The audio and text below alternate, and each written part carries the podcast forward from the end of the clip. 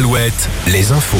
Fabienne Lacroix, bonjour. Bonjour Arnaud, bonjour à tous. Un week-end chaud et estival, hein, c'est ce qui nous attend pour les deux prochains jours. Jusqu'à 32 dimanches de la Bretagne au Limousin sous un soleil de plomb.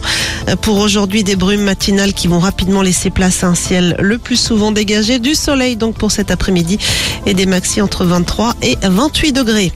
La Martinique, elle a été placée en vigilance rouge à l'approche de la tempête tropicale Brett. Plus de 200 mm de pluie et de fortes rafales de vent sont attendues dans les prochaines heures.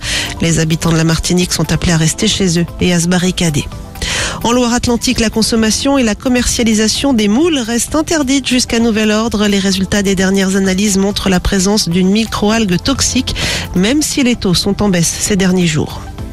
Dénouement dramatique, hein, cinq jours après la disparition d'un sous-marin de tourisme en Atlantique Nord. Le submersible aurait finalement implosé suite vraisemblablement à une perte de pression. Des débris ont été retrouvés dans la zone de recherche. Les cinq passagers à bord, parmi lesquels un Français, sont décédés selon l'organisateur de l'expédition.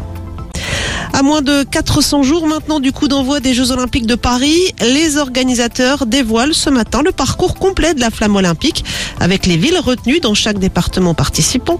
Seule certitude pour le moment, la flamme olympique arrivera le 8 mai prochain par la mer à Marseille à bord du 3 mâts nantais le Bélème.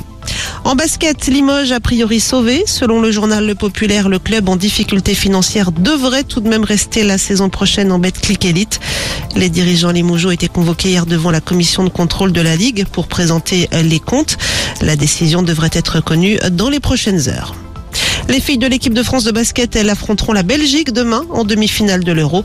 Les Bleus se sont qualifiés hier en sortant le Monténégro. Et puis Victor Wembanyama devient le premier basketteur français à être sélectionné comme premier choix de la draft NBA. Le jeune prodige de 2m21 jouera la saison prochaine aux Spurs de San Antonio.